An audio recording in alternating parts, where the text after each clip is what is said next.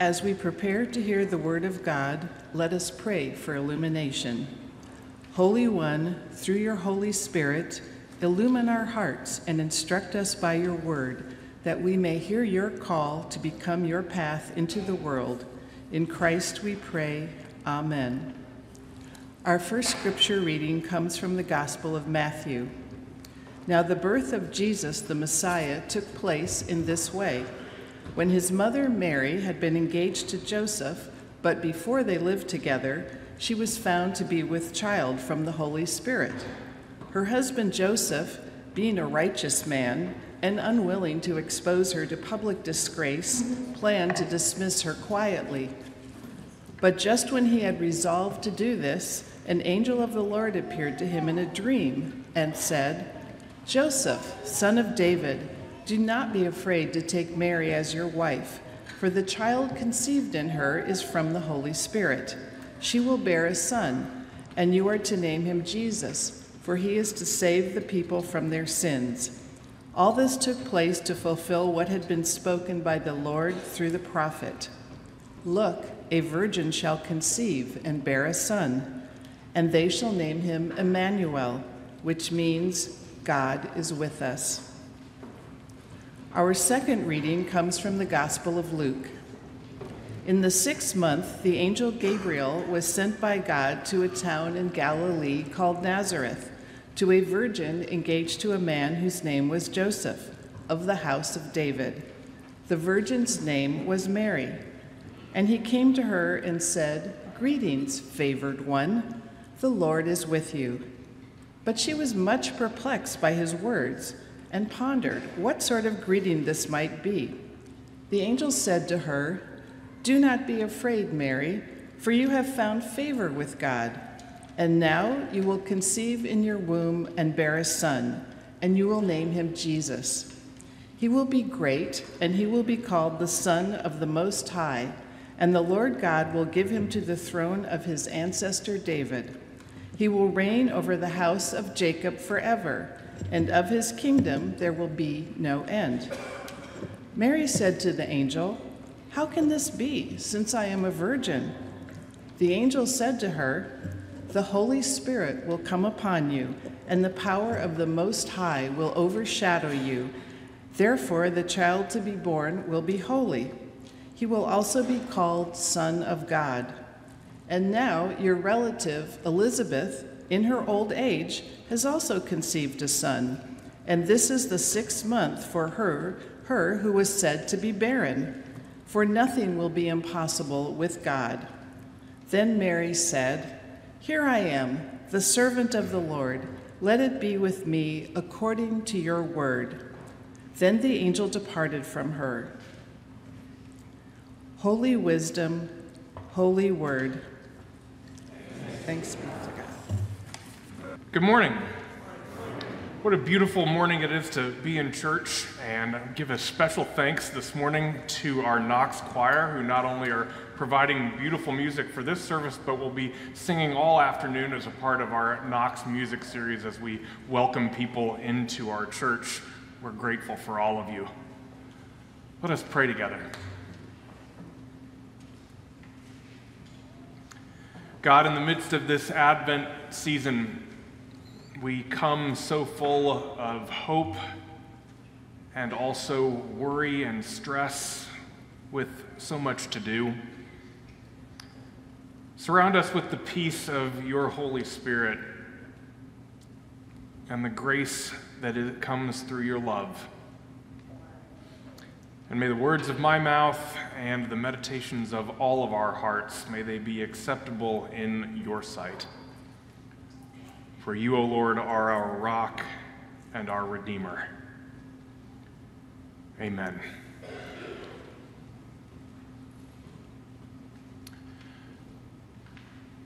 When I was 11 years old, I had in my bedroom a staple of 1980s technology. Perhaps you are familiar with it. It was called a clock radio. It was amazing. It told me the time, it included a snooze button, and I could turn the dial on the radio so that 99.5 WZPL Indianapolis would wake me in the morning, and I might, if they chose to play it, be graced by the dulcet tones of Def Leppard. it is easy to take it for granted the speed with which technology has moved along since that time. We experience little conveniences every single day without thinking much about them. But for whatever reason, earlier this week, I caught sight of one of them, and I was momentarily blown away when I passed by the bedroom of my 11 year old son and heard him say to his own clock radio, Alexa, what will the weather be today?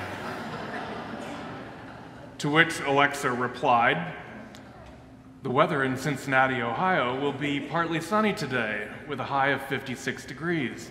That's five degrees warmer than yesterday.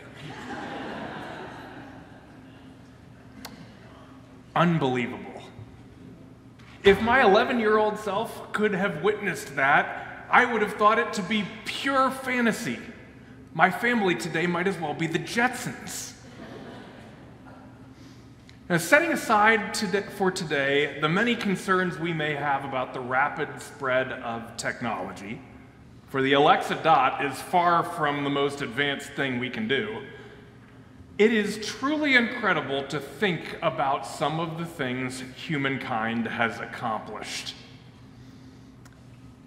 And that the idea I wish to speak about today is that none of it is possible except for the work of creative geniuses who are willing to believe that the impossible can happen. This morning, I want to talk about that idea, about imagining the impossible, which is not only necessary for technological innovation, but is essential to the life of faith. Today's message is a bit of a rebound from last Sunday when we talked about hope, hope in the midst of a world that we know will continue to be broken. That message is true. And it is also true that in the midst of a broken world, there are things that quite miraculously get better. And an important part of the message of Advent is that the belief that God is coming into the world is amazing and transformative for you and for me and for the entire world. But in order to be a part of that miracle, we have to be able to imagine it. Imagination is something we mostly associate with little children. My six year old loves the Cincinnati Bengals, and he loves, after watching them, to venture out into the backyard and all by himself play a full game of football, complete with multiple players, offense and defense, penalties, field goals, and two point conversions. And none of that is incredible at all because all kids do it. I clearly remember playing basketball in my own childhood driveway with Magic Johnson and Kareem Abdul Jabbar, and tennis with Boris Becker. Why not? They were regular people just like me. They put their pants on one leg at a time, probably even had a clock radio. Why not imagine it? In adulthood, though, imagination gets harder. We are more inclined to look at the world with the reality of brokenness always in front of us, and we are often afraid to imagine that things could be different than they are. But imagination is desperately needed in order for human beings to flourish. Imagination is what helps an addict to conceive of life without using. Imagination is what restores relationships when family members have been estranged for a long time. Imagination is what leads to transformational change in neighborhoods beset by crime and poverty. The fact is, huge positive steps like these happen in life all the time. But they only happen when first some adult person can imagine it. Imagination has its roots in who God created us to be. It is about rediscovering who we've been all along. Biblical scholar Walter Brueggemann cites Isaiah 43, which says, Do not remember the former things. Behold, I am doing a new thing. And Brueggemann calls that kind of vision, which comes up all over the Bible, he calls it prophetic imagination. In order for new things to happen in the Bible, a prophet, a visionary, has to be able to imagine it. And Old Testament words that we think about in Advent are always part of this kind of imagination. Think about the words we speak in Advent. The people who walked in darkness have seen a great light. He shall be called Wonderful Counselor, Everlasting Father, Mighty God, Prince of Peace. Every valley shall be lifted up, and every mountain and hill be made low. The zeal of the Lord of hosts will do this. The New Testament stories of Advent say much the same thing. In the Gospel of Luke, the passage we read from today, Mary is visited by an angel. Sometimes I suspect that because an angel appears in a Bible story, we assume that it was not so shocking for the person in the story. It's kind of like Mary is sitting there and the angel appears, and she must be thinking, well, this is unusual, but I am in a Bible story, so I guess it's okay. The reality is that there's no reason to think that being visited by an angel was any less shocking for Mary than it would be for you or for me. The story clearly states that Mary is perplexed and that she is afraid. I wonder if, like some of us have experienced, this was a bizarre but somehow wonderful moment in her life. It was something that she was not at all sure about. And perhaps she wondered to herself, maybe, just maybe, that was an angel. The important thing about the story is less what happened and more how Mary chose to respond. She was able to go with it, to imagine a new and a different life for herself, for her family, for the world around her. And because she could imagine it, she chose to live for it. It is prophetic imagination. Joseph's part of the story has a similar quality to it. Who, upon reading this story and giving it some thought, does not see all the reasons to doubt?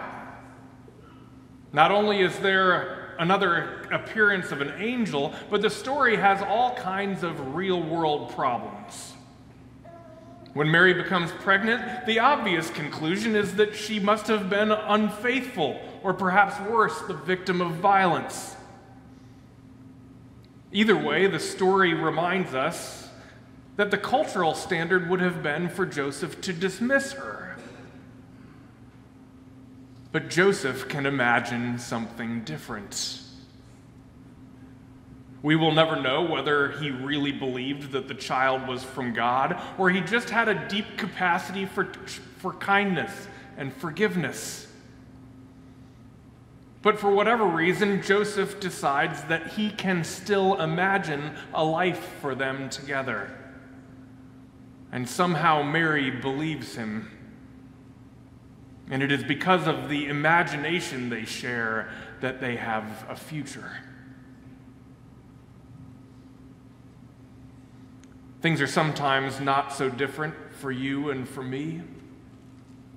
Life is so full of instances where we assume that things can be no different from what they are, but sometimes it's otherwise. Sometimes our imagination shines through the reasons to despair, and somehow we go along with the dream. Today, in this worship service, we shared in a baptism. Every time a baptism takes place, I am surrounded by the wonder and awe of imagining the life that lies ahead for the family.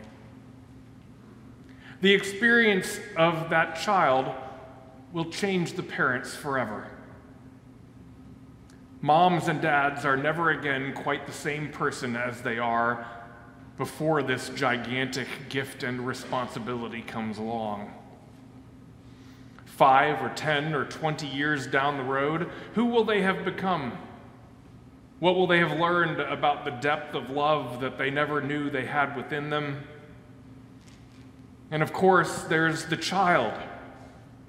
Who will this little girl or boy grow up to be?